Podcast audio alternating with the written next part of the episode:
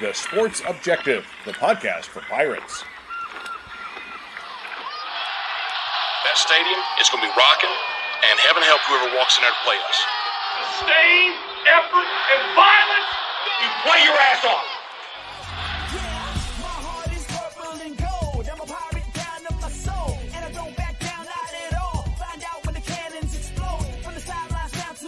You're watching the Pirate Preview on the Sports Objective.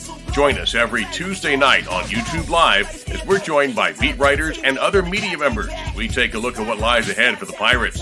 Now, here are the guys. Here It is a first down. Pirates.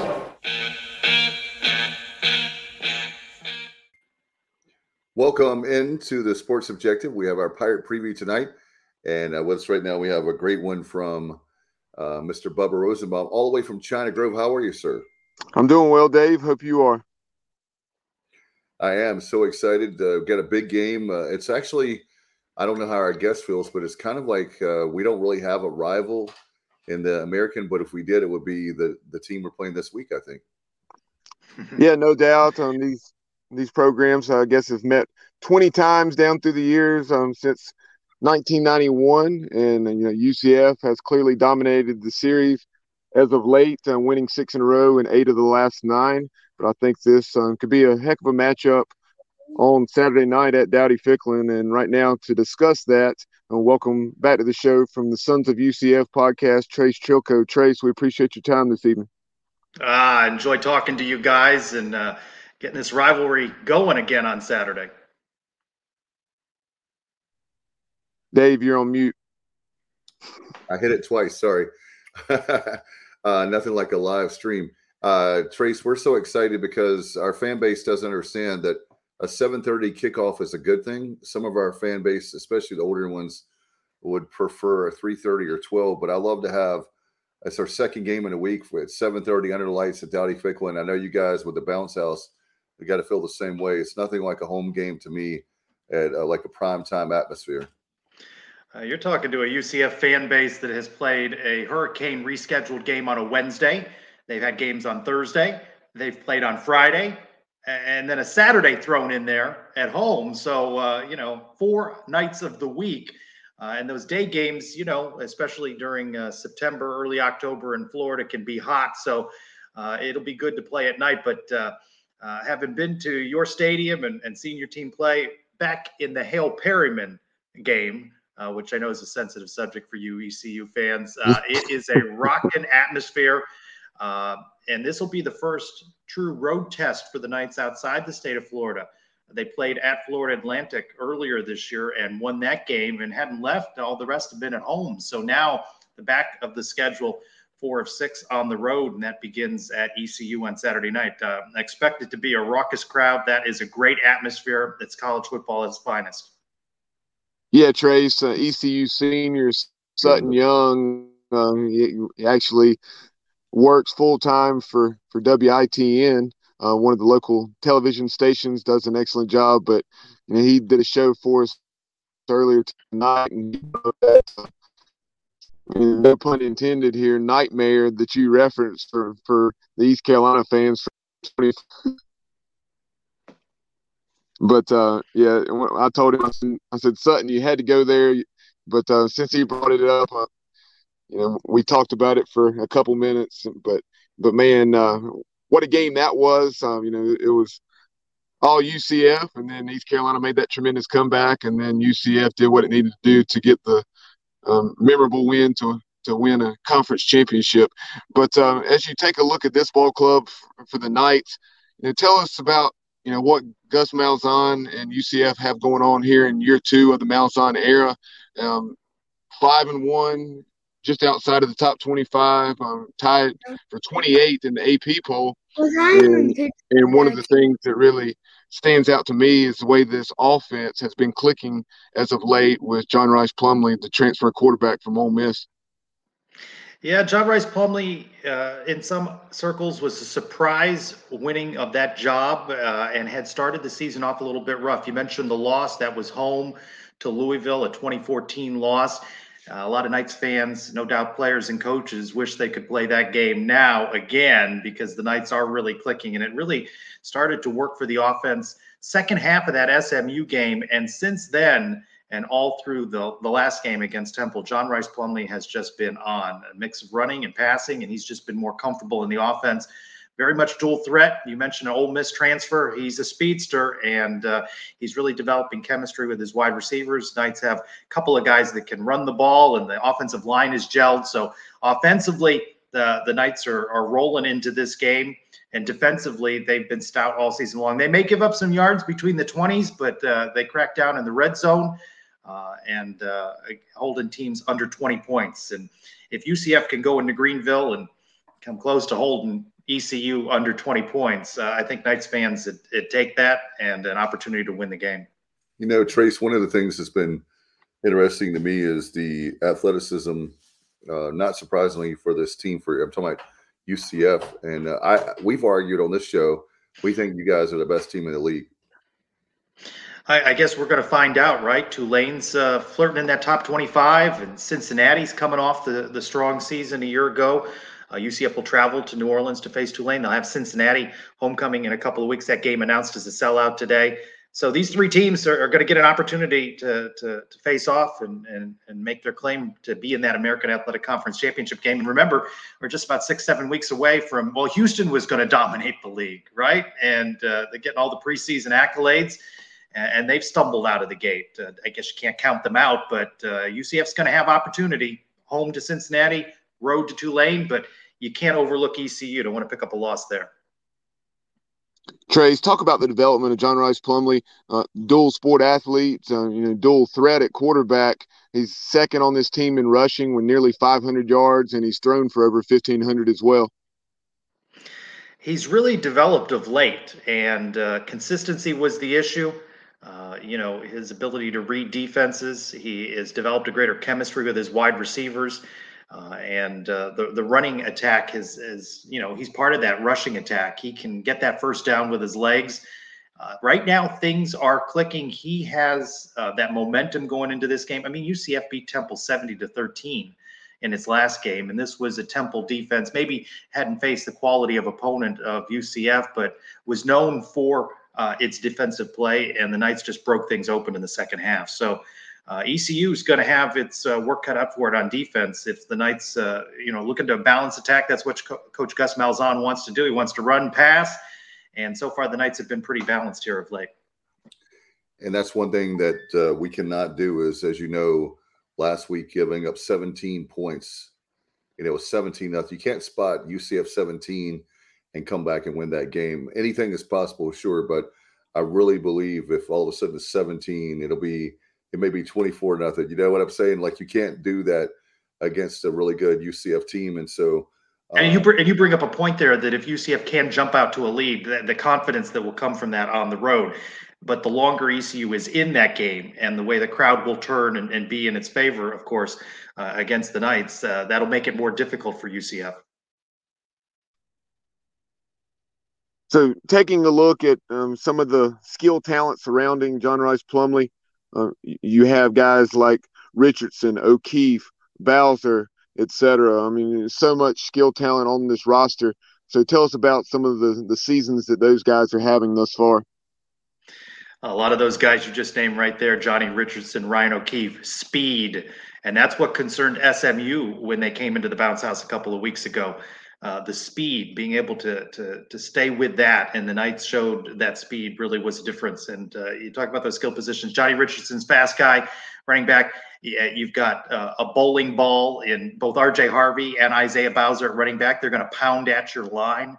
And then John Rhys has really developed a, a chemistry with Alabama transfer Javon Baker, Ryan O'Keefe, who's a, he's he's tremendous uh, speedster as well. Uh, you know, he's he's been good. And Kobe Hudson last week, uh, he stepped up. So uh, a lot of weapons. Uh, Knights will find the tight end when they need to. And as I mentioned, offensive line uh, starting to come together. It struggled early on, uh, but but the Knights have, have, found their groove here to the five and one mark so far this season. And Trace, you were talking about Johnny Richardson. I remember former coach Scotty Montgomery was heavily recruiting him, and we I was hoping we had a chance at him. We knew that he had a lot of great talent, and he goes to UCF uh, and done a great job for for the Knights. Yeah, that's a that's a good one that the Knights uh, stole from you guys. I don't know if we really had a chance, but uh, but certainly uh, we. Uh, I give Scotty Mo credit; he did know talent there. Now, Trace, um, taking a closer look at uh, Ryan O'Keefe, uh, he's a guy that the Knights like to get the ball to him in a variety of ways. So, if you would touch on that, you know, I'm not only, I mean, whether it's um, catching the football, you know, uh, maybe jet sweeps or what have you. Yeah, and also involved in the return game. Uh, Coach Malzahn and staff have said, how can we get John, uh, get Ryan O'Keefe into into the game as much as possible? He's been dinged up, uh, you know, uh, a little bit of injury over the course of the season, uh, but appears to be back in good health. And, and you mentioned the jet sweeps, the yards after catch. He's a dynamic wide receiver. can also play a threat in the return game. So uh, who do you defend? How do you defend all these guys? Uh, that's going to be interesting to see how ECU's defense uh, can line up with the the speed that UCF has. And as far as uh, just for Pirate fans, Isaiah Bowser um, transfer from Northwestern. You know, he's coming off an injury, and he's uh, reached pay dirt nine times this season. Yeah, they've used him a lot in that Wildcat package. So if you see him line up uh, towards the goal line, uh, you might expect that.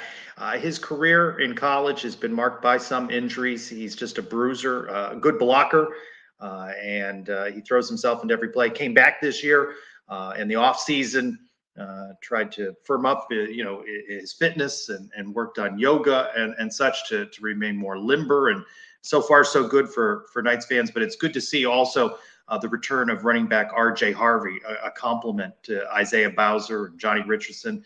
Uh, he had come off a knee injury, serious knee injury last year, missed the whole season, and he was really going into that campaign likely uh, your starting running back. So uh, multiple threats for the Knights uh, in the running game. I mentioned Ryan O'Keefe um, for Pirate fans, 28 receptions, 364 yards, four touchdowns, also those nine carries for nearly 100 yards. But um, also at wide receiver, you know, talk about the presence of Alabama transfer um, Javon Baker. Um, he's had a heck of a year to date.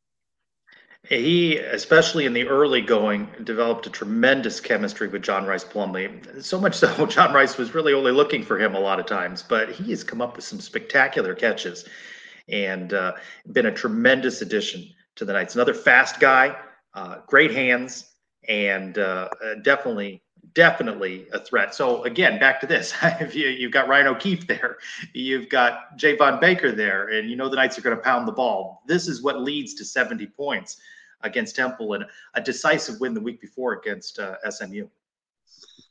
And just a couple moments ago, you, you referenced uh, the offensive line, and that's something that Coach Mike Houston for East Carolina talked about in his weekly press conference. On just the presence of those two transfer offensive tackles. So tell our viewers about them. Yeah, the Knights have started to gel on the offensive line, uh, given John Rhys Plumlee more time, and uh, uh they, have come together as a unit. They struggled early, though, you know, and uh, they've got a couple of returning guys that uh, have been a force for them Sam Jackson, Matt Lee at center. Uh, and uh, it, it, this is a unit, though, that is still coming together. Um, and it's going to be interesting to see how much better they can get over the course of the season. They've cut down on penalties, penalties that cost the Knights uh, a couple of scores early on in the season. Um, and and just let me mention that uh, mistakes that between turnovers and penalties, it, it, kept teams in games or really contributed to the loss against Louisville. And, and UCF has been able to uh, cut down on those sorts of mistakes. And you know this when you when you eliminate those mistakes or reduce those mistakes, you're in a much better position in games. So uh, for the Knights, that has been important of late switching over to the defensive side, you talked about how impressive they've been uh, not allowing more than 20 points in a game, holding SMU to 19. Uh, so tell us about some of the key personnel and some of the guys that have really been making a lot of plays on that side. Well, returning linebacker Jeremiah Jean Baptiste, uh, pay attention to him. This was an area uh, where Knight Nation was concerned about the linebacker corps, and they have really stepped up. Uh, Jason Johnson, notably uh, a transfer amongst uh, that group that has stepped up. Again, the Knights have not buckled in the red zone. They have kept teams out. Uh, Georgia Tech, when they came to the bounce house, they 0 for 5 in the red zone. The Knights rolled all over them, rushed and ran all over Georgia Tech, and kept them out of the end zone. And then again, you know, we talk about this still uh, as mates in the American, that Power Five designation. It's still a Georgia Tech team that, you know, right after UCF fires its coach and beats Pittsburgh on the road. So, you know, this is not uh, a team uh, that uh, you know they, have they've, they've had their struggles, but they still have talent, and you could see that on display against Pittsburgh. So Knights have been strong uh, against the, uh, the the pass, and uh, you know, things have been good along the line. It's really though the linebacker play that has been an early season surprise for the Knights because that was an area of concern. Talk about uh, how UCF's been in the turnover battle. East Carolina, um, the Pirates uh, have taken care of the football pretty well thus far through seven games, having turned it over just seven times. Um, they've forced nine turnovers, so ECU is plus two. Uh, you know, uh, where does UCF stand in, in that important stat? You know, I, I, think in talking with defensive coordinator Travis Williams at his media availability on Sunday, it's an area that uh, the Knights would like to to do more in, in, turnovers. But they they keep saying, you know, they're not uh, tracking sacks. They're tracking does the quarterback get rid of the ball uh, fast, and, uh, it, and is it an incompletion? So I think turnovers are something that Knight Nation would like to see UCF do more of. But again, how do you argue with a team that has kept teams under 20 points? a defense that has kept the Knights in games, even when the offense has struggled. And that goes back even to last season under Travis Williams. It's been a big change for the Knights. Previous regime, Randy Shannon is defensive coordinator to now Travis Williams. Knights have been much tighter defensively. They keep talking about uh, keeping the top on coverage, not giving up, uh, you know, deep plays, and so far so good on that. But turnovers are something that they certainly uh, would like to see more of taking a look at the special teams, um, depending on which phase of the special teams for East Carolina um, you're, you're, talking about, it's been a struggle. Uh, you know, specifically the PAT field goal team, the Pirates, um, you know, have failed to convert on six PATs, which is just a mind-boggling number. And then also um, East Carolina, you know, has had its struggles at times uh, in the punt game, uh, but not nearly as much as with that PAT field goal unit and the coverage units have been pretty sound and you know mediocre in the return game, especially um, you know on the the kick return side. So when you you talk about guys like O'Keefe and Richardson, you know, tell us about the Knights special teams from a from a kicking perspective, and then also the return aspect. What's interesting about the Knights going into this season is that they uh, went in with the starting kicker of Daniel Obarski, a senior who has struggled, no kicks over 40 yards, and a senior punter on a lot of watch lists, and Andrew Osteen. And there was a blocked punt early on in the season. Daniel Obarski missed a 32 yard field goal uh, that might have put the Knights up 17 7 on Louisville. And then Coach Malzahn and staff, they, they went in a completely different direction. They went with a true freshman, Colton Boomer. Uh, you, you got to like that name uh, on a kicker, Boomer. And he's he was 10 extra points last week, and the, the 70 points that uh, UCF put on Temple, and he's had some 40 plus yard field goals. So, what was a negative for UCF, what maybe not only coaches, but certainly Knight Nation was lack of confidence in the kicking game, uh, suddenly has proven to be an asset. Also, the change at punter. But as Coach Malzahn said a couple of weeks ago, wouldn't be the last we see of Andrew Osteen. He has come in situationally at punter. Uh, Mitch McCarthy, uh, the Aussie, is more of a rugby style kicker. So you'll you'll see that uh, traditional rugby style play uh, punt from him, and uh, it's been a big change, a great deal of confidence. You know, I think it's the change in college football that we don't see as many threats for kickoff returns and punt returns as we we used to. So it's been some years since the the Knights have have had those kind of big breaks, and uh, you'll see uh, any number of people. And I one day keep an eye on is a, a, true freshman in Xavier Townsend. He he's he's got tremendous speed, and they've used him uh, in the punt return game. So um, Knights are still waiting to break one. Uh, maybe it'll come this week in Greenville. Now, as you take a look at this UCF team, uh, having you know seen, I'm sure every play of every game, um, as you go into the second half of the season, you know, what's a thing or two where you really feel like, you know, okay, we need to tighten this up if we're going to win a conference championship and maybe, you know, even go to a New Year's Six Bowl? Well, a couple of things. Uh, UCF, the the four games that they lost last season were on the road. All four of those games at home this year. That revenge tour got off to a bad start with the loss to Louisville, and the Knights have avenged the loss at SMU. Uh, they will also, uh, you know, have Cincinnati and Navy, which were two losses last year. We talked about it before the show started that uh, the front half of the schedule loaded with home games. Uh, you know, only one road game at FAU. So now four of the last six are on the road in a tough environment in Greenville. They also go to, to Memphis uh, and they, they go to Tulane. Uh, so and then it's South Florida over in Tampa, but we we consider that a de facto home game over in Tampa, just as we thought of uh, FAU as being that. So how do they do on the road uh, in a in a true road situation? And then the continued development of quarterback John Rhys Plumlee is is something to watch for. Of course, you can't, you know, you can't account for what injuries may occur, but the Knights have shown depth not only at running back and wide receiver, but it is as the offense goes because the defense has been tight and stout. But if we see a return to some shaky form from John Rhys Plumlee, uh, missing wide receivers and not reading defense as well, uh, then that will keep other teams in the game. So it's really right. It's football, right? If if you don't create those self-inflicted wounds uh, the Knights will be in good shape down the road. That's not to suggest that there's not a stumble somewhere on the road. Uh, I think most Knights fans thought 10 and 2 was reasonable and, and might have circled a Louisville or Cincinnati at home as a loss. And, and then one of those three, Tulane, Memphis, or ECU, uh, as being a road loss. So I think for the tone of the second half for the Knights is the consistency of the offense and how it plays in a hostile environment. Probably the most hostile uh, that they'll face because you know Tulane, uh, small on-campus stadium, they don't draw big crowds, and Memphis is a big cavernous bowl. So of the three there, uh, the the best road environment uh, will be at ECU. And I think having uh, the the Knights, we thought the Knights would be cracking into the top 25. I know you guys are right outside, right there on the bubble of a top 25 team. Having that kind of team like UCF, like we talked about, uh, we I think there's natural rivalries, you know, and and uh, there's sometimes a conference tries to force one, but I really believe UCF is a, a rival because um, we outside of you guys in the American, really, we have uh, NC State would probably be the biggest one.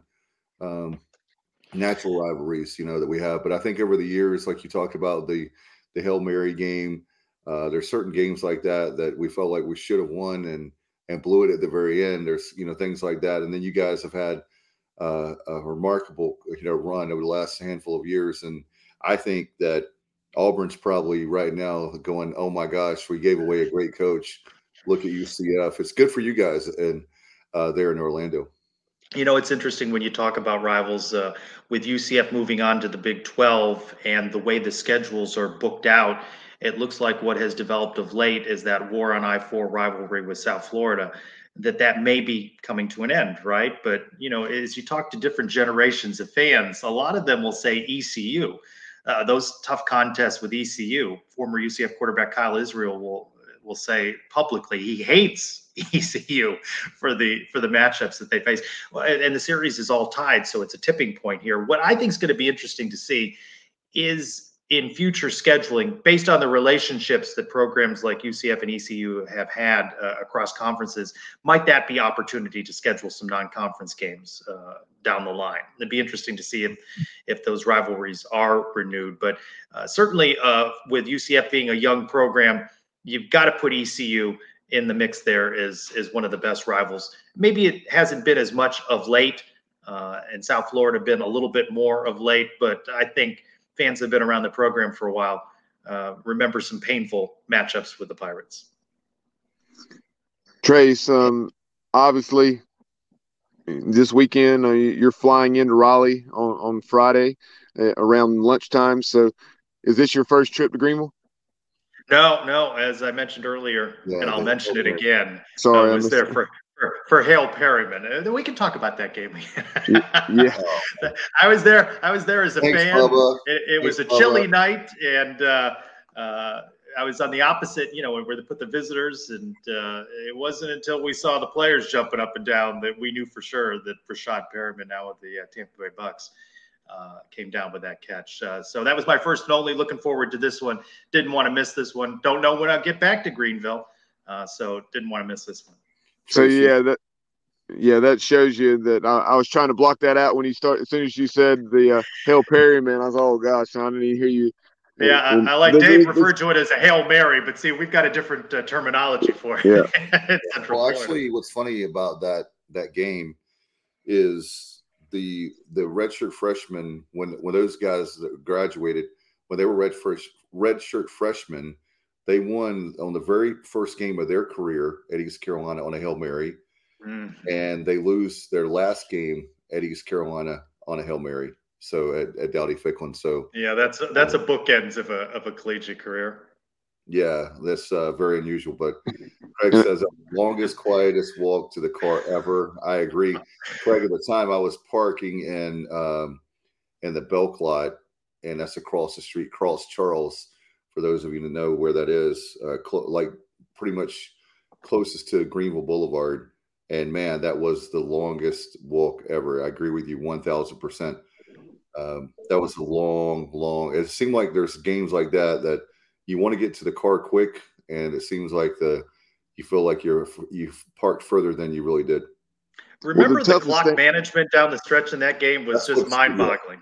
Yeah, what yeah, well, happened that's was- what that's where I was going with with this trace is that that was the most sickening part of that to me. Not only do we lose the game, uh, it would have been tough to uh, it have been tough, you know, just seeing the loss, no matter what the circumstances, but knowing that we had rallied from 17 points down on senior night, and then we had gotten a a huge stop and had excellent field position, you know, and like you're about to say, Trace, two too afraid or whatever the case may be to uh, hand the ball off and try to move forward. We kept losing yards. I, I looked at my dad and some other people that were sitting around us. I said, I don't like this. I said, we're we're uh, giving UCF good field position when they get the ball back, and all they're going to have to do is throw an out or two, and then they're going to have a hail mary to the end zone, and we don't defend the deep ball well. And so I think I think that made it even uh, tougher to accept just because I saw it coming. well, actually, Yeah, that was not the posture of a team trying to win a game and close it out. right.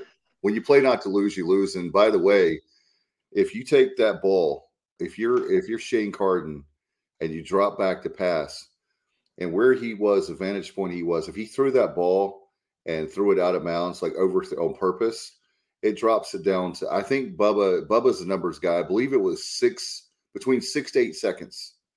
Mm. And so um, that would have the problem is that what happened is he I think he was told to move the like he kept moving backwards, and when he did, basically like Bubba was saying, that gave more yardage and it gave more time for you guys. But literally on that last play, if he had for the Pirates, if he had thrown that ball to the left side, that would have chewed up a lot of clock. And I think we'd be talking about a Pirate victory and they're not the Hail Perriman that you've mentioned here a few times. Yeah. Yeah, it's Or- probably rude of me to be the guest and drop in a That's Hail. Pyramid not once but twice. That's probably not good form on my part. No, Yeah. hey, it's, I mean, we were not playing the game, and in fact, Lincoln Riley, now with USC, said that was on him. His clock management was bad, and um, I think that I don't know that. I think that they thought that there was maybe they thought there was less time um, than it was. I don't know, but it seemed like to me that if you throw that ball, you're going to chew up a handful of seconds, and that's all you really needed to make it more difficult for UCF anyway. Um, that was sad for those guys who had worked, you know, really hard and really brought the program, you know, back and or even higher than maybe we had been, but in a while. But anyway, uh, this what's the conversation there about this game? What uh, what's the the fan base's uh, thoughts going into it? I think uh, I think the Tulane game there was a lot of uh, people in the pirate. I call it the pirate panic room. You know, with uh, there's some fans on the fringe. It's not all the fans, so let me let me be very careful. Um, I think the problems we've had as special teams Uh, we've switched kickers to Conrad now. Uh, we've had trouble holding. We've had uh, six extra points blocked. That's We've missed- unbelievable. Yeah. In six games. me. No, I mean uh, missed six extra points, not six Yeah. um, blocked, but missed six. Yeah, it's, it, it's been the entire operation, Trace. Um, we've Yeah. had poorly kicked ones that were just flat out missed. We've we had it on uh, Saturday. We had a new kicker, Andrew, um, Conrad. You know, and so that's something of note for night fans. And uh, he did convert all four that he had a chance to get off, but on one uh, punter, Luke Larson simply did not catch the snap. So uh, it's been a little bit of everything. The, the protection has been an issue. Got blocked. Uh, it's been, it's Yeah. been an adventure. Fans are either you know crossing their fingers, praying, or, or flat out just not watching and turning. It was funny. I heard someone say on Saturday that after we scored, you know, and this was actually in overtime. They they'd forgotten the overtime rule changes, so it was in the second overtime where you have to go for two. They had turned the TV off because they couldn't bear to watch the extra point, and then they turned it back on. You know, we we had failed to, con- to convert the two point conversion, and they thought we missed another PAT.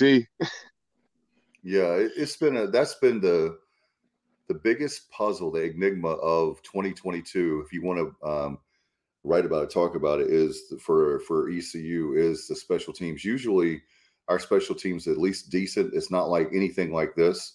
So that's been the.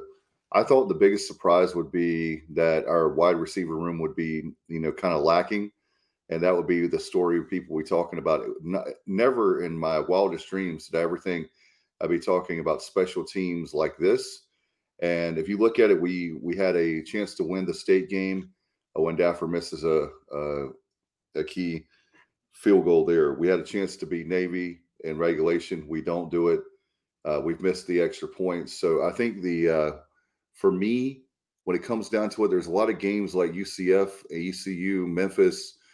Um, like last week, they're tight games there's so much i love this league i think that our league is very underrated and i'm sincere when i say that and i'll tell that to any national talking head look at look at our league and look at the you know we've always had the ucfs the cincinnatis um, you know like the top tier teams and maybe throw in a houston every now and then but now i think you're starting to see the um, tulanes of the world you're seeing the east carolina is starting to come back you're seeing more of the teams that maybe in the middle of the pack are starting to get better, or some of us that were in the lower part uh, to you know to uh, climb up the ladder, so to speak.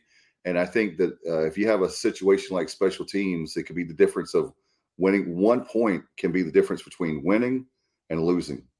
I mean, it's that. I think it's that razor thin.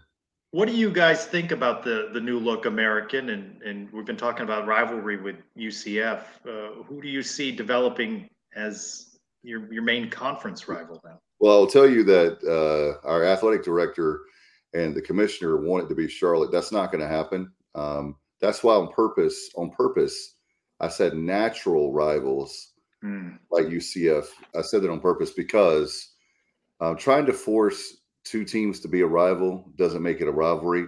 Right. Um, I have nothing against Charlotte other than I will say that um, the only reason why they're in the league they're in is because of the market size. It's not because of their program. Um, when you have a situation like us, when we're towards the top of attendance, 40 some thousand, uh, usually in that ballpark, especially when we're winning, and you have a team that I don't even know what the what is the capacity bubble of Charlotte? It's like 15,000, 20,000. Yeah, fifteen thousand. Yeah, I mean, you know, and um, they play in the Carolina Panthers? No, they, they have an Oh. on-campus stadium. It, it, it is called Jerry Richardson Stadium. Oh, okay. And um, and yeah, l- l- to Dave's point, you know, I think they're the first couple seasons, you know, when it was a novelty um, to have a football program. They they really probably drew just as well when they were playing FCS as they do now.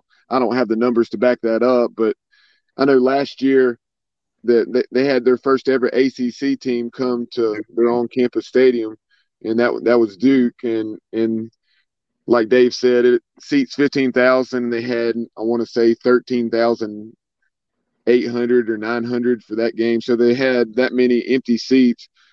uh, for an ACC team, and no matter who it is, and uh, it's an in-state one at that. So, and so that that's something else. Yeah, their baseball. The, their, their best crowds have been when they've hosted App State, and they've had they've had to bring in extra seating because of all the App State fans. Yeah, their their baseball and basketball, I'll, I'll tip my hat to. They're they're pretty good, you know, over the years. But as far as their football team, their football program, um, that's going to be uh, interesting. I think the the uh, most Pirate fans, a lot of them would want to be in the Sun Belt. Um, I would say, but there's right. a lot of um, we do have a lot of rivals there, uh, like Marshall, for example. Um, I think that when you look at ODU, ODU actually has been a team that's closest to us as far as FBS. I think it's the, um, yeah, Robert says Tulane and Memphis will be our biggest rivals. Probably so moving forward. And you have to wonder with Tulane, Memphis uh, being two bigger markets, um, you know, will another conference do that? Our very own Matt Simmons that says a new look American is a disaster.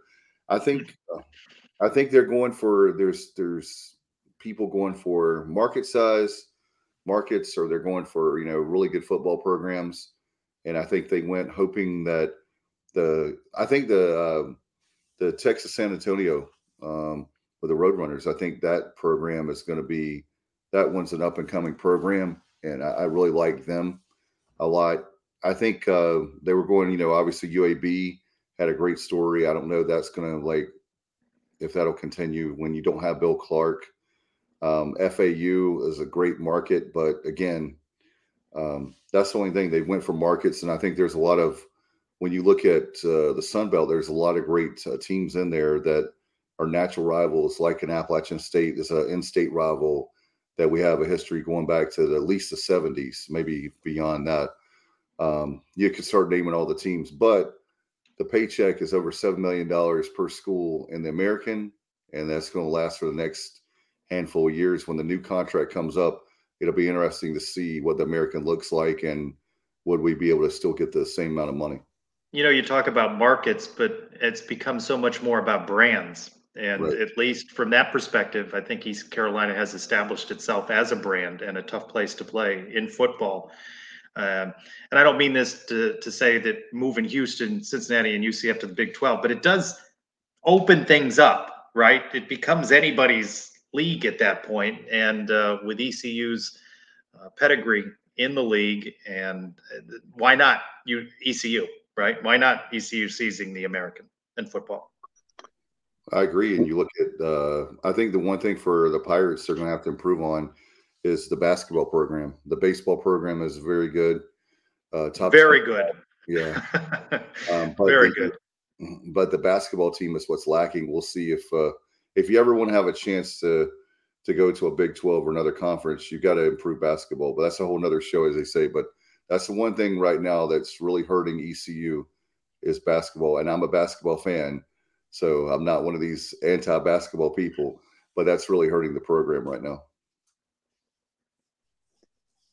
One other thing I want to bring up very quickly, Dave, um, before we move on from this topic, um, Craig Doucette um, chimes in once again from the state of Virginia tonight saying uh, Pirates want to play top notch opponents. They don't want rivalries with watered down Conference USA teams. That's just the truth. We need more regional teams. And so I, I think that's the best way to put it, Trace, is that, you know, the same way UCF would feel, you know, if it, if it was uh, FIU or FAU, someone like that. I, I think that's probably the best way to describe it. You mean you're not, uh, you know, chomping at the bit to face Rice? Come on now. Come yeah, on. we love, yeah, love it. Well, actually, you, are going to be in a league with a lot of owls soon. Uh, Temple, yeah. FAU, Rice. Don't forget, before Conference USA, UCF spent two seasons in the MAC. So, you know, Eastern Michigan and, and, and the like. So, uh, I think we understand how you how you feel about that. But as you mentioned, uh, rivalries develop organically and you can't manufacture them and and maybe it happens with Charlotte just because you hate one another and there's some good games in the mix and then something happens. At least it's nice geographically that you do have some opponents that you you can see. Yeah, and I think what you have to do is you have to schedule what we're talking about the regional rivals that are maybe in the ACC, they're in the Sun Belt, some maybe then they're SEC like South Carolina. um, some other schools like Vanderbilt. There's other schools that we can play that um, that would would be where not that I think we have a better program, obviously, than the Vanderbilt. Um, they're up and coming. It looks like maybe, or they're definitely not an embarrassment like they used to be. But um, we, what we want is we don't want Murders Row for a schedule, but at the same time, I think moving forward, especially the one thing Pirate Nation is, I'm, I'm, maybe I'm in the minority on, but I really believe we're going to have to schedule to uh, have a resume to hopefully be in the the mix when it comes to. I'm just worried about the when you're talking about the new look of the American. Um, what if they say the American is not the sixth top conference? Uh, you got to have something in there, um, hopefully that we could, you know, to do so that we could uh, put ourselves, uh, make ourselves a resume better. Well, and as, as, you well know, it's not just scheduling uh, the likes of NC State or, or South, Carolina. You got to win those games too, and, right. and that helps. That helps your brand. Um, but I do think ECU has carved out a brand for itself, and I think there's a an opportunity to to really do well in that new look American and uh, and, and that be good for the the overall brand. I also agree with you on basketball, despite uh, UCF's uh, sometimes limitations on the basketball court. Uh, Big 12 still took UCF. Uh, that has a lot more to do with the up and coming of the football program than necessarily basketball. And and this will be a an important year for UCF to do well in the American because it's going to be tough sledding in the Big 12 uh, for for men's and women's basketball. Well, that was one of the things too, uh, Trace, uh, for me. Now that you guys are in there, uh, the fact that you have West Virginia in there, you have Cincinnati in there, um, that's more obviously uh, near us, and that we would have natural rivals. It just seems like to me, and I'm not Jon Gilbert, the director of athletics, and I'm not uh, picking up the phone and calling the commissioner of the Big 12, but it seems like to me that if you need more East Coast teams in the Big 12, um, because there's a lot of teams in, you know, in that Texas, Oklahoma region and all that, but it just seems like to me that you would add more teams East. And um, to come to mind, I, I, definitely think you would add, if, if it were me, I would add Memphis and East Carolina because geographically that makes sense, being that we're conference mates and you know as far as and even Tulane, I would add a Tulane in there too. But uh, but market. Speaking of markets, New Orleans. But anyway, hopefully it'll hopefully will work out. And uh, like Craig says, truly we wish nothing but the best for you guys, and we wish we were going with you. And I agree because I think that, like I said, there's certain teams that you want to play every year. Another team that comes to mind is a Southern Miss that we had a lot of uh, rivalry. That's a huge rivalry that we haven't had in a number of years because we left and went to the American. And I don't understand why we're not scheduling them moving forward. Like I said, you guys, there's uh, teams like Pitt and Syracuse from back in the day that we used to play. Um, don't understand why we're not. They're not on the schedule, but I didn't mean to make it a scheduling show with you. But. Yeah, it's easy to go down that rabbit hole and talk scheduling. Here's what we know, right? The series is all tied. There's going to be a game Saturday night. Somebody's going to leave with that W and that series lead, and uh, uncertainty about if or when uh, the two might play again. So I expect that to be uh, a good game, uh, a tough game for for UCF. I, I don't think ECU's a, an easy out at any time in Greenville. So um, I expect it to be a, a tough game. And uh, we've been talking a lot about Holt Ahlers, of course. Uh, we feel like we've seen him for for a decade. so, 12 years. So you know you have a veteran quarterback, uh, and uh, that's going to be a challenge for the for the Knights defense. Yeah, and hopefully the uh, when it comes to the uh, the running back room, hopefully they can. We've got a lot of talent there in depth, but uh, we can't afford to lose another back or two there. That would uh, not be good for the remaining games of the season for here in 2022. So I've been talking about the speed of UCF, but Keaton Mitchell's uh, nothing to, to, to laugh at. Uh, he's, he's, he's pretty good. I'll tell you that he uh, not to make comparisons, but he's the fastest back we've had. I think since Chris Johnson. I don't know if Bubba would agree with me on that, but I think that's the the closest guy. Not the same kind of back, but I think the the fastest I've seen on my with naked eyes. I don't have the football background that Bubba does, but you know, just watching East Carolina football since 1986, it, that, I would say he's the best uh, since Johnson. Yeah, the the only one, the one that I can think of that would be You know, in that ballpark is uh, Breon Allen. Breon Allen that that was on that uh, 2014 team. You know, he, he had the ability to if you if you miss a tackle or two, you know, he, he could, you know, eliminate angles and stuff like what I was going to mention. Um, UCF defensive coordinator uh, Travis Williams, a lot of times is known as T. Will. You know, I was watching his press conference earlier today, and that's one of the things. You know, he was saying that just Keaton Mitchell's speed is elite, and the way he can just eliminate angles and and just he gives defensive coordinators nightmares. Yeah, I think uh, I think they're definitely concerned about him. Uh, they're also pretty pragmatic that he's going to get his yards uh, and, and, he's going to do some things. Uh, but as the Knights have shown, they've been pretty uh, stout uh, defensively, especially in the red zone. So well, let him run around a while if need be, but try and keep him out of the end zone. But he had three touchdowns last week, so you definitely want to keep him out of the end zone this week if you're a UCF fan. Yeah, there's no question about it, and certainly you have to argue the uh, most valuable player of that game uh, for sure when it comes to beating a really good, in my opinion, a really good Memphis team. And uh, they lost to uh, Mississippi State, and I think it was a one point loss to Houston. So uh, four and two coming into Dowdy Ficklen, But like you said, a tough place to play. But, you know, and another thing is uh, when you have a great opponent like UCF come in, it's nighttime. Those a lot of those Pirate fans, you, hopefully they'll pace themselves and not beverages.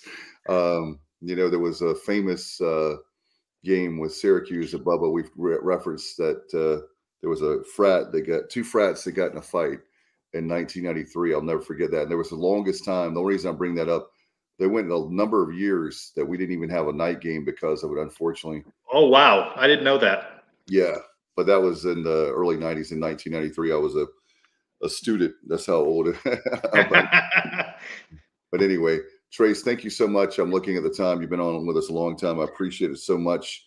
How can people follow your work? And uh, obviously, love to have you back on. And good luck to the Knights the rest of the way. And we'll see how things work out Saturday night.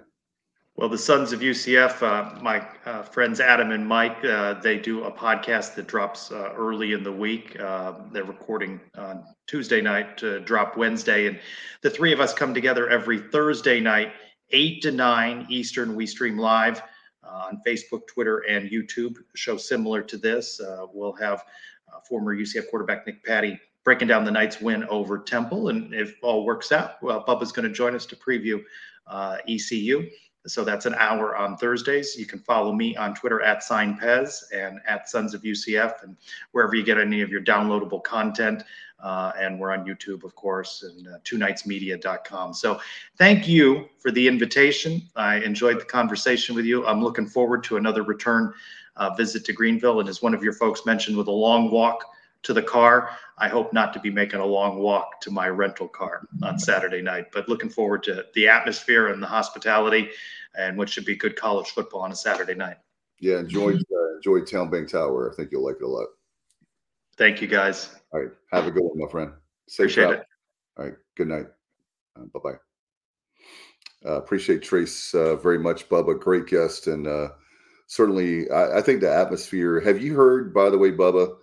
Um, I need to call our good friend Coleman Spain, a friend of the program. He's actually the um, the director of tickets uh, for the uh, for ECU. So we'll have to see how ticket sales are going for that. Call one eight hundred dial ECU, or you can um, that's the old fashioned way. Let your fingers do the walking, or you can go to ecpirates.com and uh, he was a ple- yeah right Trace. You were a present a pleasant guest and informational, and we appreciate him very very much and. Uh, we're going to miss UCF. We're going to miss Houston, Cincinnati, but uh, certainly the relationships we built with a lot of our friends around American like Trace, we appreciate him very much, and uh, hopefully we can keep this series going. It's very sad to see uh, losing the Cincinnati's, the Houston's, and the UCFs that we've been with, and all the way back to the uh, going back to the Conference USA days. So going to miss that very very much, and uh, obviously we're going to bring in now our dear friend from the Logan era. Mr. Matt Semenza. I think are you uh, Matt or have you re- recovered from Greenville, my friend? What's up, guys? Yeah, I've, I've recovered. I had a great time. I tell you, I had a great time. Uh, really enjoy. I, I really enjoy getting down there it's just so few and far between for me coming from such a distance. Um, yeah, I just love getting down there. It was awesome hanging out with you guys, have a few drinks at the tailgate, and uh, thank God we got a win because that made it much more enjoyable. Hey, hey, Matt, Bubba always talks about, man, I've got three hours and I got to go back. And then all of a sudden, then there's a guy like Matt Semenza who has to take a plane to get here. uh, not exactly. that there's anything wrong with that, but um, we uh, definitely are excited to have you and uh, your dad. It was so great to see your dad, meet your daughter. Um, it was great to, uh, to, your dad is so awesome and tell him I said hello. Um, but he's a really cool dude. And I tell you what, your daughter Thanks, is going to be going, uh, your daughter's going to be ECU. Just go ahead and tell her she's a legacy recruit. She's going to be here. Uh, I have a feeling I'm going to do anything I can because all I know is you, you, love your daughter as much as I love my daughter. And I, I I'm going to tell you, Matt Semenza will be in Greenville, North Carolina, if she chooses to go to Greenville, because I have a feeling you're going to be like, yeah, I'm going to rent a house here. I'm going to keep a close eye on my girl. Oh, there's no question about it. And that's the only reason why I pushed the UConn agenda with her is so I can have a little more control over what she's doing. But make no mistake, if she did choose to go there, I'd be really happy about it. Um, but yeah, I would have to rent somewhere so I could, you know, have my spies all over town checking her, making sure everything's all right. We got a um, our friends. Uh, I don't know if you know the Ponds, but uh, Brett and Diane, we're going to have to talk to them and say, hey, are there any houses right near you guys there on Berkshire that are right across from the baseball stadium, not too far away from the practice fields, Matt? That um, that we could have so Matt Semenza can rent it, and then we have then we get to hang out with Matt like on a regular basis, like a weekly basis, a monthly basis. Uh, a lot of times in, in uh, the football season and maybe baseball season too. But I think we actually made you a huge baseball fan, didn't we? Oh, no question about it. I really have grown to love uh, college baseball, in particular ECU, and um, I was never really into college baseball, but I, I, definitely got hooked on it in the last few years. So credit credit to you guys on that one. Well, the reason why the only reason why I love college football and I love college baseball is going to East Carolina University. I mean, the first well, the Pirate football, I went to a game in 1986, but I'm a huge fan uh, the recently retired, I hate to even say that, Dr. Gary Overton, a huge fan of Coach O. And they were just always winning. You know, they had that great team in 90. And right before I went to ECU, and John Gass and all those guys were right before me, before I got there. And so, like, and then going to Harrington Field was rowdy. It was didn't have the look, obviously, uh, that we have now at Clark LeClair. But man, oh man, what a great atmosphere that is! Can't wait um, for uh, baseball season. That's going to be great around the corner. And of course, basketball. Hopefully, that's great. Uh, before we even get to that, I I, tell you what, I maybe maybe um, I'm way too optimistic, but I really believe the crowd. You know, it's funny, by the way, Matt. Um, not to mention, we don't hardly ever talk about Nick Saban, but Nick Saban said something which I understand what he meant, but he was talking about how the player, you know, the fans don't play the game and all that kind of stuff. And I agree with him. But I will tell you something you cannot deny a place like Dowdy Ficklen. If that place is rocking, it is really hard. Like on Saturday night, it was hard for me to hear uh, in the boneyard section where I am, or I'm not in the boneyard, but I'm right in section two close by. And that at the fourth overtime, it was very difficult. And we didn't have the fans there uh, by that point that I wish we had. And it was still loud there. Yeah. Uh, I made a comment earlier tonight that the crowd was a little bit sparse on Saturday against Memphis, but the people who were there were loud and, and into the game. I thought um, so. They still managed to create a pr- pretty good environment. Um, I really hope, though, Dave, that you know th- this is a huge game against UCF, a huge game. You know, you're talking about a, an opportunity to get right back into the thick of things in the conference race. Right. You're coming off a big win. Um, this is a team we have a lot of history with over the years um, why wouldn't you go to the game if if you're a student or a fan of East Carolina? Why wouldn't you go? So I'm hoping this is a game where we can put more than forty thousand in the seats. And listen, I uh, numbers get inflated all the time. We talk about tickets sold. That's great for East Carolina. Obviously, the more tickets we sell, but I am really interested in seeing in terms of environment, butts in the seats, like actual fans in the seats, and make it a great atmosphere and make things really tough on UCF because it definitely has an impact. Uh, you know, when a quarterback's trying to check or audible, Yeah. and when the crowd is really loud, it, it can it can have an impact on the game. And um, so so I just really hope that we get a good turnout and um, you know create a difficult atmosphere for UCF. No question. And uh, for me personally, I'm so excited about this game.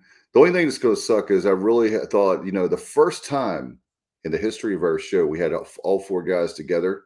What a great moment! If you haven't had a chance, uh, uh, I put that picture up on my Facebook page so you can see all four of us together. And um, Matt, you know, thank you again. I told you privately, but publicly, Matt threw the uh, football to my son Alexander, who has one more game. He had practice tonight, but he's fallen in love with football, and that meant the world to have a former Pirate player like Matt, um, who plays the position he's playing. He plays linebacker.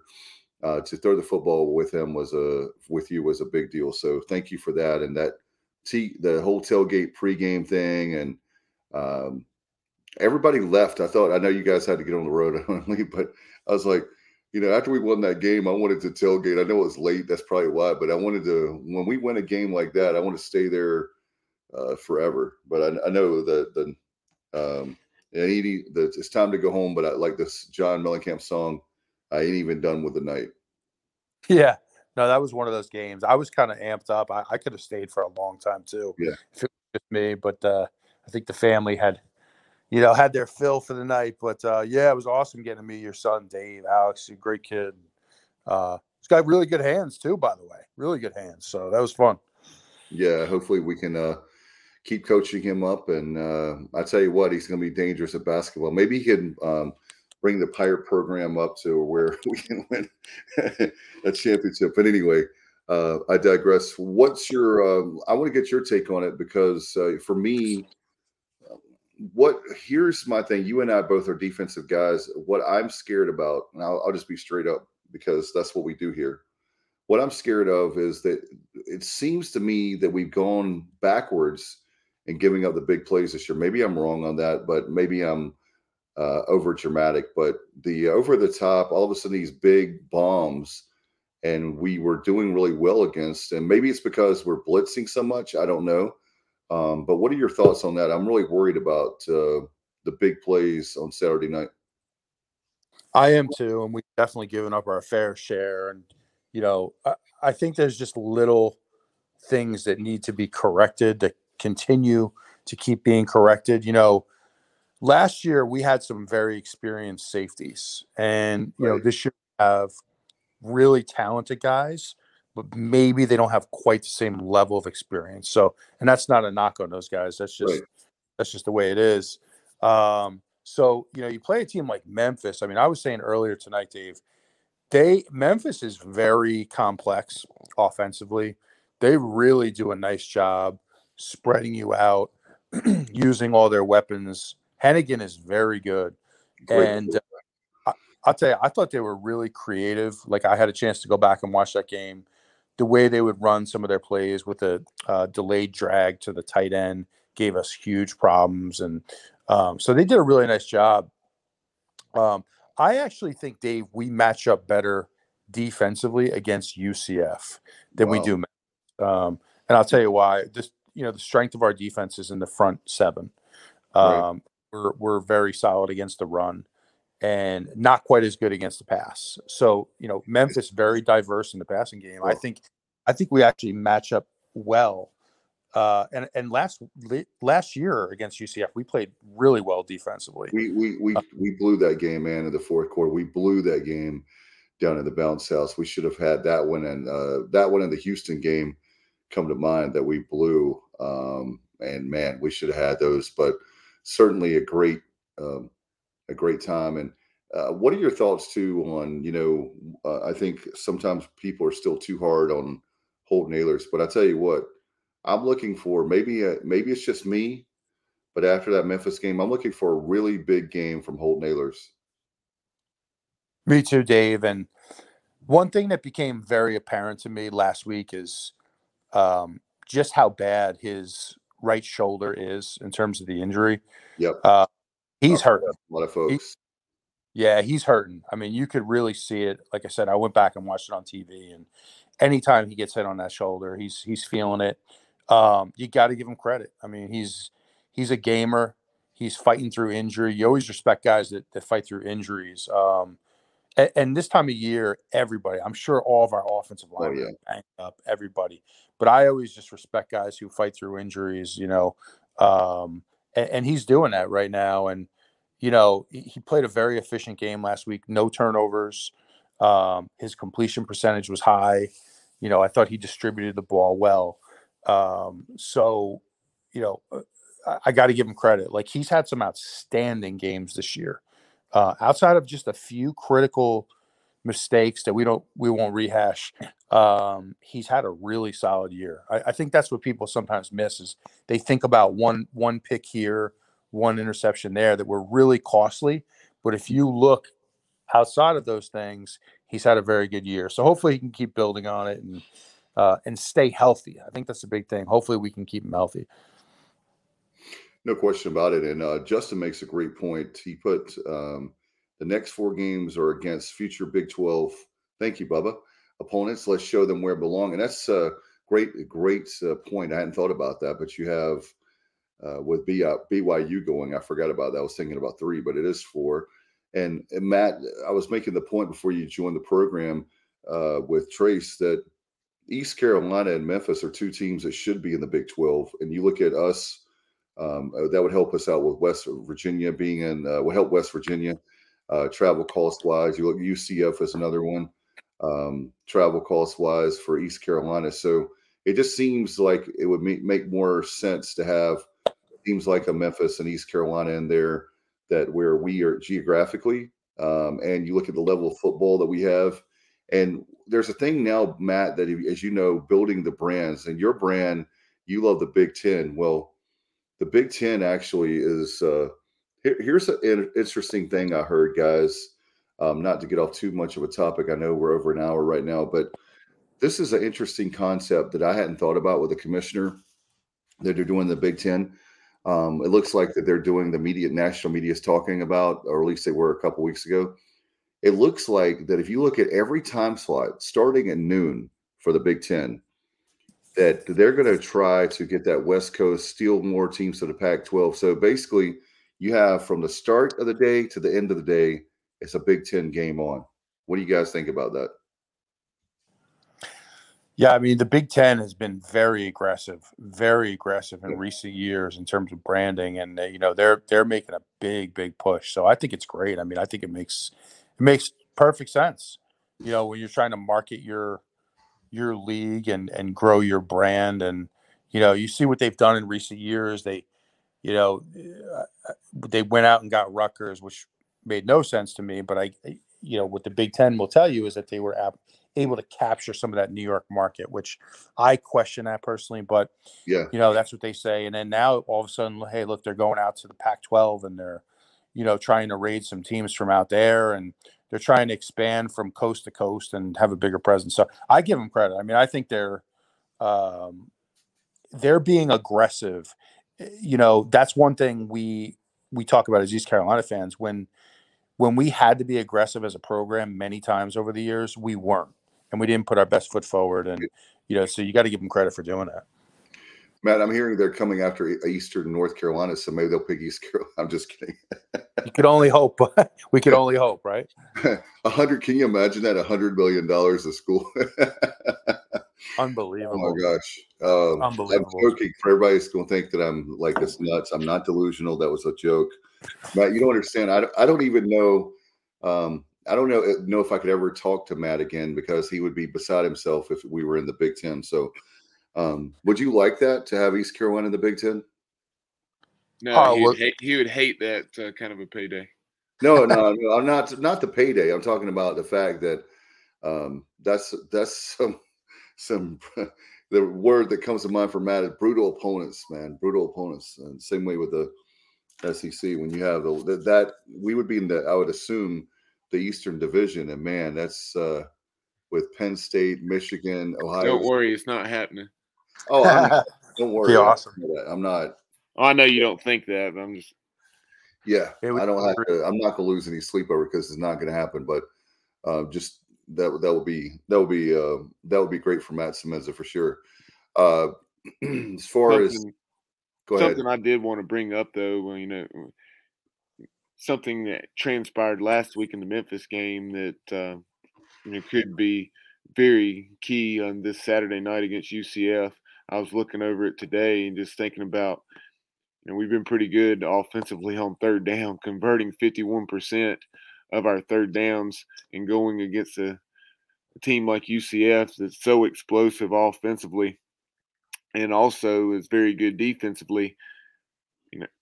You know, if we can convert anywhere close to that and take care of the ball the way we've taken care of the ball this year for the most part, you know, outside of a couple of exceptions that Matt already referenced, um, just we've in seven games we've had seven turnovers. So if we can play clean football and we can, you know, do those couple things well and uh, continue to play pretty good red zone defense, then then uh, you never know. Uh, we we can definitely make it happen on on Saturday night, but it's it is a tall task. But like somebody was saying earlier, I think it was Craig chiming in in the comments that said um, there at the beginning of the conversation, it seemed like we were preparing to play Alabama, and no, UCF's an excellent opponent, but at the same time.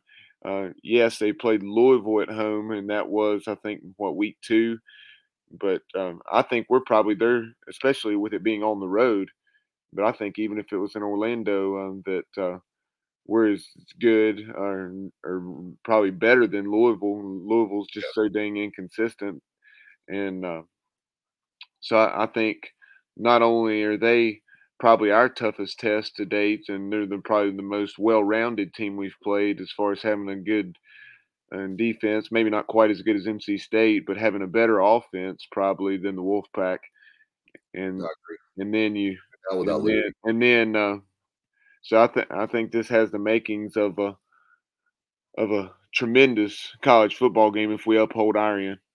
And guys, as, uh, as you have it up on the screen for those that are listening, it's going to be on ESPNU again at seven thirty. I mean, uh, for those people that were talking about linear, uh, Matt, they're like, "We want the the games on. We want the games on." Well, you get the game again on the linear channels when you get it on ESPNU at seven thirty.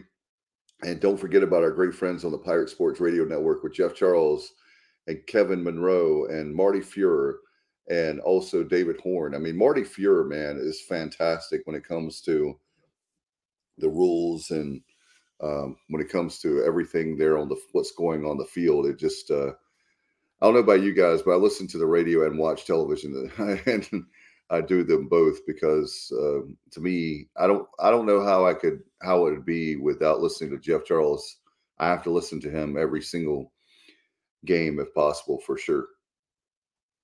Yeah, those guys do an awesome job. Jeff, I mean, Jeff was at East Carolina, you know, as long as I can possibly remember being a part of 1988, my friend, 1988. Yeah, I mean, he's he's just done a great job. Kevin Monroe, uh, Marty, you know, those guys are, are awesome. And uh, uh, any, any notion base that this is a game that we can't win, uh, you know, I, it's completely false. I mean, we we are in a situation now where every game, if we play well, we can win. If we don't play well, we can lose. It's just that simple. We have talent, and Las Vegas thinks we have a chance because the line opened at three.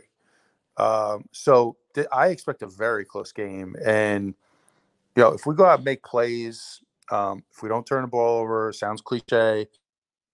Thing is, we have to do when it comes to extra points and field goals, we have to convert. We have Yep. to convert. We cannot miss extra points. We can't have our holder drop the ball. This is major Division One college football. You will get beat in a heartbeat, especially against a team like UCF. So if we play well, we can win. There's no doubt about it. especially when uh, I, I and so it hurts not to have Rahjai Harris, but we have so many weapons, and I will challenge the coaching staff and I will challenge the players, um, like a Ryan Jones. Ryan Jones is one of the best athletes, if not the best athlete on the team. Get open, uh, be ready. Uh, I imagine the middle of that field is going to be wide open, and uh, I hope to God Ahlers and him. Uh, not to say that, man, C.J. Johnson. There's so many. I don't know. There's somebody asking earlier. I don't know if it was Robert. Uh, have you guys heard anything? Will Jalen Johnson be back? He's listed as an or on the depth chart. Um, Hatfield or Jalen Johnson is what I saw. Bubba probably has a better recall than I do. Yeah, that's really all I had as well, Matt. Just that um, you know, Coach Houston said multiple times that it's kind of a day-to-day thing, uh, and just the I believe some lower back lower back pain and tightness. So fingers crossed that Jalen Johnson will be able to play. But um, you know, looking back to last weekend, that was something that you saw. Uh, Josiah Hatfield play 55 to 60 snaps, and then Kerry King play a little over 20 snaps. So uh, it'll be interesting to see what role those guys have, and uh, hopefully we'll be able to get the ball to uh, to Ryan Jones and also Shane Calhoun.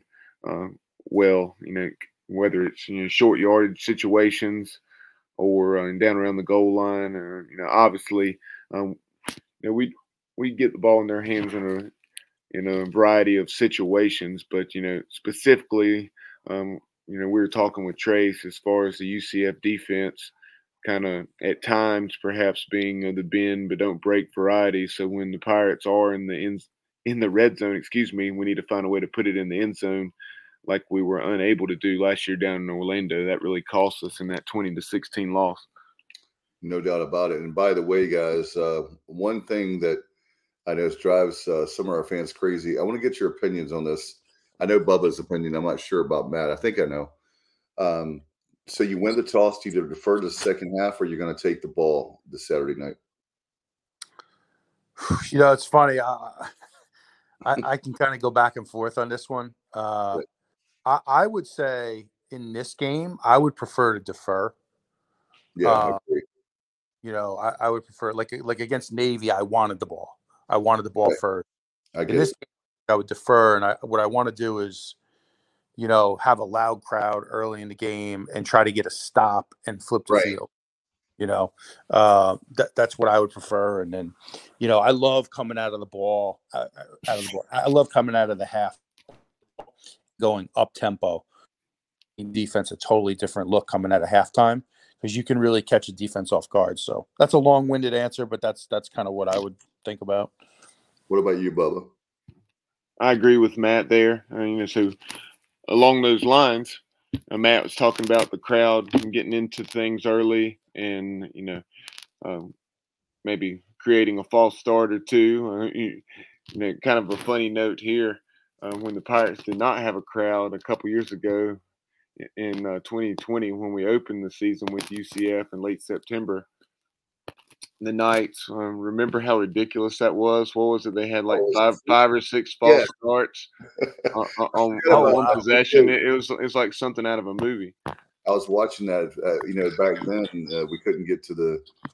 We didn't have fans, so they let the media. I was fortunate enough to be in Bank Tower as Matt's going to sleep now. I mean, I'm sorry to bore you, Matt. Uh, you know who that is. Hey, shut up, dog. Carmelo. That's the Carmelo. dog. He is a great dog. Um, but uh, yeah, that was. I forgot about that, Bob. I'm glad you brought that up. That was the most. And as a pirate fan, you love it, but at the same time, as someone who loves college football, that was so irritating to have that many false starts back to back to back to back to back. It was like, come on, let me do my mat. Come on already. Play the football game. Stop calling the, the flag. It wasn't irritating to me. I issued it. It was hilarious. If the Pirates would have done it, it'd have been irritating. It would have been uh, you've been ready to jump off the Green Street Bridge, but with UCF doing it, uh, shoot, uh, believe me, if uh, if they were going to be uh, more false starts and getting assessed uh, a two yard penalty because they were so close to the goal line. That was fine to me. But uh, what exactly is the Green Street Bridge? Isn't the is the Green Street Bridge like 15 feet off the ground? Like what? What is the Green Street Bridge? I hear this all the time. So it's uh, past. So you go past First Street and uh, you keep driving, and you go over the Green Street Bridge into the that's over the Tar River, and you're going north, the northern part of Greenville, and so that's why people say the Green Street Bridge. It's not that far from campus. Um, so Gotcha. the- I would say that Bubba, that's got to be the closest bridge um, to ECU. Not that I'm recommending any- anybody or anything. So uh, let me be careful that because our mental should I just jump off a dorm instead? Well, that uh, no. Bubba's lazy. He's just going to jump off the uh, off uh, the dorm. The top. But um, yeah, guys, uh, going back to the, my point about third down and how the Pirates are converting converting at over a fifty percent clip. Um, you think about Saturday night. I think we w're ten out of fifteen, which is just tremendous. And then one of the biggest, perhaps the biggest of those, was there in the, the second overtime. We got sacked, and you know we were really in a tough spot facing third and fifteen. And you're like, oh crap! On you know, if we don't gain a yard, we're looking at a 47 yard field goal. So uh, then we then Holton found Zay Winstead on a crossing route, a little drag route, and you know he made a nice nice catch and run, picked up the first down, and then that was when we failed to get the two point conversion. So we were up six going into uh, Memphis's possession. Then they score, and then when they had to go for two, Chad Stevens he made a tremendous play. I went back and watched that on Sunday morning, and Chad Stevens was lined up. I want to say he was in a five technique, which is you know on the outside shoulder of the the right tackle, and he crossed the tackle's face. And uh, Mike Houston referenced this play today in his weekly press conference, just saying what a tremendous effort by Stevens. Because you know if if he doesn't make that play, then the it may be ball it may be ball game because the Memphis guy may score. no question yes. Stevens, I'll tell you, I like what he brings to the table.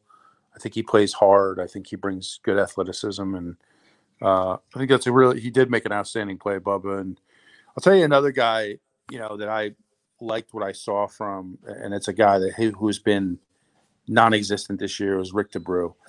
Um, you know, I saw him cave the pocket in at least three times, and I think he only was in on eleven plays.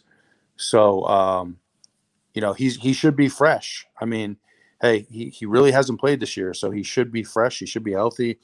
You know, I think I think you know he needs to get some more steps. I I don't know what the situation is there, if it's this is a disciplinary thing or what, but I'd like to see him get more snaps. I'll tell you a kid that I really like a lot, and I think he has a huge future. True freshman from Richmond County. I love JD Lampley on that line, Matt. My goodness, uh, that guy is a hoss, and um, I'm a huge fan of his. And if that kid stays healthy, uh, he has a chance to be very, very special. That's just my that's just my opinion. But I mean, to be a true freshman to even play, and the fact that he's uh, got a lot of playing time uh, says a lot. And if you know anything about high school football, as Bubba does, and you probably do, Matt, in North Carolina, Richmond County is huge uh, just about every year. Yeah, I I really really liked his film coming out of high school, and he is not disappointed, and he has a chance to really be a great player. Um, give him an, an off-season conditioning program to really get strong and and continue to learn the system. He's going to be a beast. That's what's so scary, Bubba and Matt, is the fact. I'm glad you said that because I was thinking the same thing. This is a kid, a true freshman, right out of high school. You're playing at a big level, big boy football, and you're playing at a high level. I mean, to be a freshman, and you're going. He hasn't had the work, the likes of Big John in that weight room as much as we would like to him. You know, because he's, I mean, new to the, program. Can you imagine what that kid's going to be like by the time he is a senior? Oh my goodness! I just. uh man, I'm so excited. That's what's exciting. And I want to tell this to the fan base. Show up on Saturday night. I'm going to do a Bubba right now. Go ahead and get tickets. I have people right now. I'm asking you come into the game. Are you coming to the game? I've got. I'm inviting friends. Uh, sometimes they come to the game. Sometimes they don't. We need the people that are casual fans. We don't need all, always just the Semenzas and the Rosenbaums and the Richmonds and uh, the Barbers of the world. The people that are on the show We need people um, that we, that uh, got mad after Ruffin McNeill got fired and have it come back. We need you back. That's who we need. We need those people back. Come on. And um, what do you have? I always say this, Matt. What do you have uh, better to do on a Friday night or, excuse me, Saturday night in Greenville than go to a Pirate game? That was so exciting. My kids, eight and nine years old, were so excited. My girl was playing the Switch, right? She's playing a Switch. She hands it back, and I looked at her and said, Why did you hand it back to me, baby? She said, Dad, I want to watch the game. And I was like so excited because that's my baby girl. And you know how video games are, Matt, and technology. But that's the kind of atmosphere you have is when you have a little eight year old girl who would rather watch the game to play a Nintendo Switch. That's a huge compliment. It definitely is. No question about that. So, uh, guys, uh, before we get out of here, I know we have uh, the line. Has the line gone up? Is my understanding to like four and a half or five, or is it? Uh, I heard it's gone up as far as in favor of UCF. Can somebody help me out on that? I don't know. That's what I'd heard. Yeah, yeah uh, it did. It went up, David. Opened at three, and I saw earlier today. Uh, it was about four and a half. So Okay. it's gone up a little bit. Um, I think to be expected, but uh, hey, um, we're still right there. No doubt. And Bubba, you you know this. Uh, just because it's a four and a half point favorite doesn't mean we can't win. And then this uh, this team needs the support of Pirate Nation, and hopefully they'll come out and and watch the game. Yeah, and that's something I was going to bring up in a minute as far as the crowd. But you know, going back to the defense, and this is just kind of a eye-opening and a bit of a mind-boggling statistic to a degree, and that is, you know, our leading tackler, Gerard Stringer, has 39 tackles. You know, we've played seven football games, so I think that's you know it's a sign of the way college football's played now compared to what it was in, in you know several years ago. You know, when you would see guys over the course of a season have 150, 160 tackles.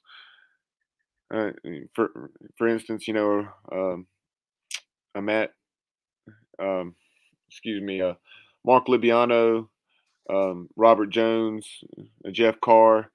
You know, those guys that had well over 100 tackles. And so not only is it the way football's being played, but then also just it also is a sign of our depth. Um, because you, you look at it, uh, we probably have I don't know, 12 to 15 guys with at least 20 plus tackles. It's just it's just odd to see that fewer tackles as your leading tackler. But uh, you think about how many guys we play on that side of the ball, so that's what it's a reflection of, as well as just the nature of the game and not nearly as much running as there once was, uh, like when Robert Jones or others were piling up all those tackles. But yeah, Dave, going back to the crowd, you know, show up, Pirate Nation. I mean, this this is an opportunity. Um, I mean, the biggest thing, you know, hey, the Pirates are playing. It's the next to last home game, so so get out there, take pride in the fact that you're going to have the opportunity to help make a difference and you know create a, a rowdy atmosphere at Dowdy Ficklen, and you know you you look at this. Um, that was a great point earlier by Justin Butts as far as the first game of four straight against future Big 12 opponents. So, what better way for East Carolina to show that that's where it should be than to than to show up to the game and to show the nation uh, at 7:30 on ESPNU, you know, create a rowdy atmosphere for three three and a half hours, however long it takes, and you know get this um, this stretch of games off to a great start and really turn some heads around the nation and then go out to Provo next week and do the same thing. So, um, you know, Pirate Nation, you know, a lot of times, you know, we like to to beat our chest and talk about how great Pirate Nation is and and we do have great fans, but let's show up and prove it on Saturday night. Exactly, exactly. Show up, be extra loud, and stay for the whole game. Where are you going? There's no traffic jam. Stay for the whole game. It's exciting. It's fun. That game on Saturday night. Oh my goodness, with the, those plays, I was on the edge of my seat. Um, you know, before if a few years back, Montgomery, I'm just rolling my eyes like, oh my goodness, oh my goodness, this is the longest game ever. Oh my goodness, we're getting killed. And now we're in every single game. Uh, you don't know who's going to win. You don't know who's going to lose. Uh, that's that's what college football is all about, Bubba. So excited about it. And uh, by the way, we have great programming. I want to remind everybody that I'm really proud of our nightly programming. We have our daily program, if you will. Uh, make sure you check that out because we've had tons and tons of great compliments. Thank you so much uh, for people that are right here to letting us know, and then people in the street and different folks letting us know about that. Um, Monday nights we have Absolute Empowerment. That's with uh, former strength and conditioning coach for East Carolina, Jeff Connors. We we love Coach, and he said yes, and he's doing great with a number of amazing guests he's getting on. Uh, even if you love uh, pirate football, uh, back on the second episode, well, you can go back in our archives, and it was Coach Steve Logan. I've already listened to that interview like three times. I love Logan. In fact, Matt's coach. Uh, Tuesday nights, uh, right here, Pirate Preview. We have that every uh, Tuesday. Wednesday, Sunny and Semenza. We also have um, the Pirate Breakdown with Sutton Young. Um, Thursdays, we have the Inside Slant. A weekly look at college football. Uh, we have on Friday a Pirate's Life with me. And uh, on Sunday, the Pirate Playback brought to, to you by LNK Custom Homes. So appreciate uh, all of you guys listening and watching uh, very much on a regular basis. And some of you watch every single show, which uh, thank you, thank you, thank you. Uh, we will never turn you down for coming in and take a look. Don't forget to like our Facebook page, and you can obviously subscribe on our YouTube channel. And that way you can find out whenever these shows are on, it'll pop up and uh, do that. You guys, uh, uh, we obviously want to thank our great sponsors uh, for sure. And uh, anyway, let's. Uh, I want to thank LNK Custom Homes. Um, appreciate Kevin Walker's support of the program, and we're going to do that. And uh, want to thank him so much. 336 688 8461. Thank you, Kev. Appreciate you, KK Walker, uh, very, very much for his support. In fact, he's a title sponsor. Uh, they are for the Pirate playback on Sunday nights. How about our good friends uh, at Porky's Backyard Barbecue, Cole, Mark, and Terry Holiday? The Holiday Brothers. Book your next holiday event. Call them. They cater. They do a great job. 252 661 0337. And last but certainly not least, how about our friends at pgxgloves.com? Uh, man, they have got everything. They've got so many great gloves for you. Uh, for you, let's see. They have custom uh, batting gloves. They have football gloves, uh, golf gloves. They have lots of great swag, t-shirts. So much fun. And uh, make sure that you go to pgxgloves.com and get this. You go once you before you get checkout. Don't forget in the promo code, put in their ECU and get 25% off your order. That's ongoing. That's how much Cause loves East Carolina and loves our show. Go to pgxgloves.com. Had a great time tonight. Thanks to Trace, our great guest. Appreciate him. Uh, we'll see how the Pirates do on Saturday night on ESPNU, 7:30 um, on television or a radio. You can simply go to. Uh, you can listen on the TuneIn radio app, and you can do that, or listen locally on 94.3 The Game or 107.9 in the Greenville area. Um, but the Pirate Sports Radio Network cannot wait.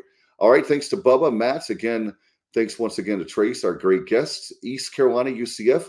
This has been the Pirate Preview here on the Sports Objective. Good night, everybody, and always go Pirates.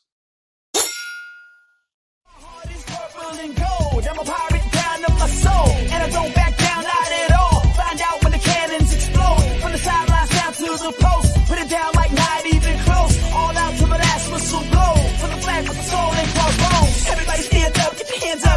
know that we got their back. This is our house, this is our town, our time. Everyone nine copy that. Everybody in the stands go bananas. Scream loud, but don't hold back. Every foot, every yard, every first down, every touchdown with the cannons blast. Get it on, get it all, get the wave going, let the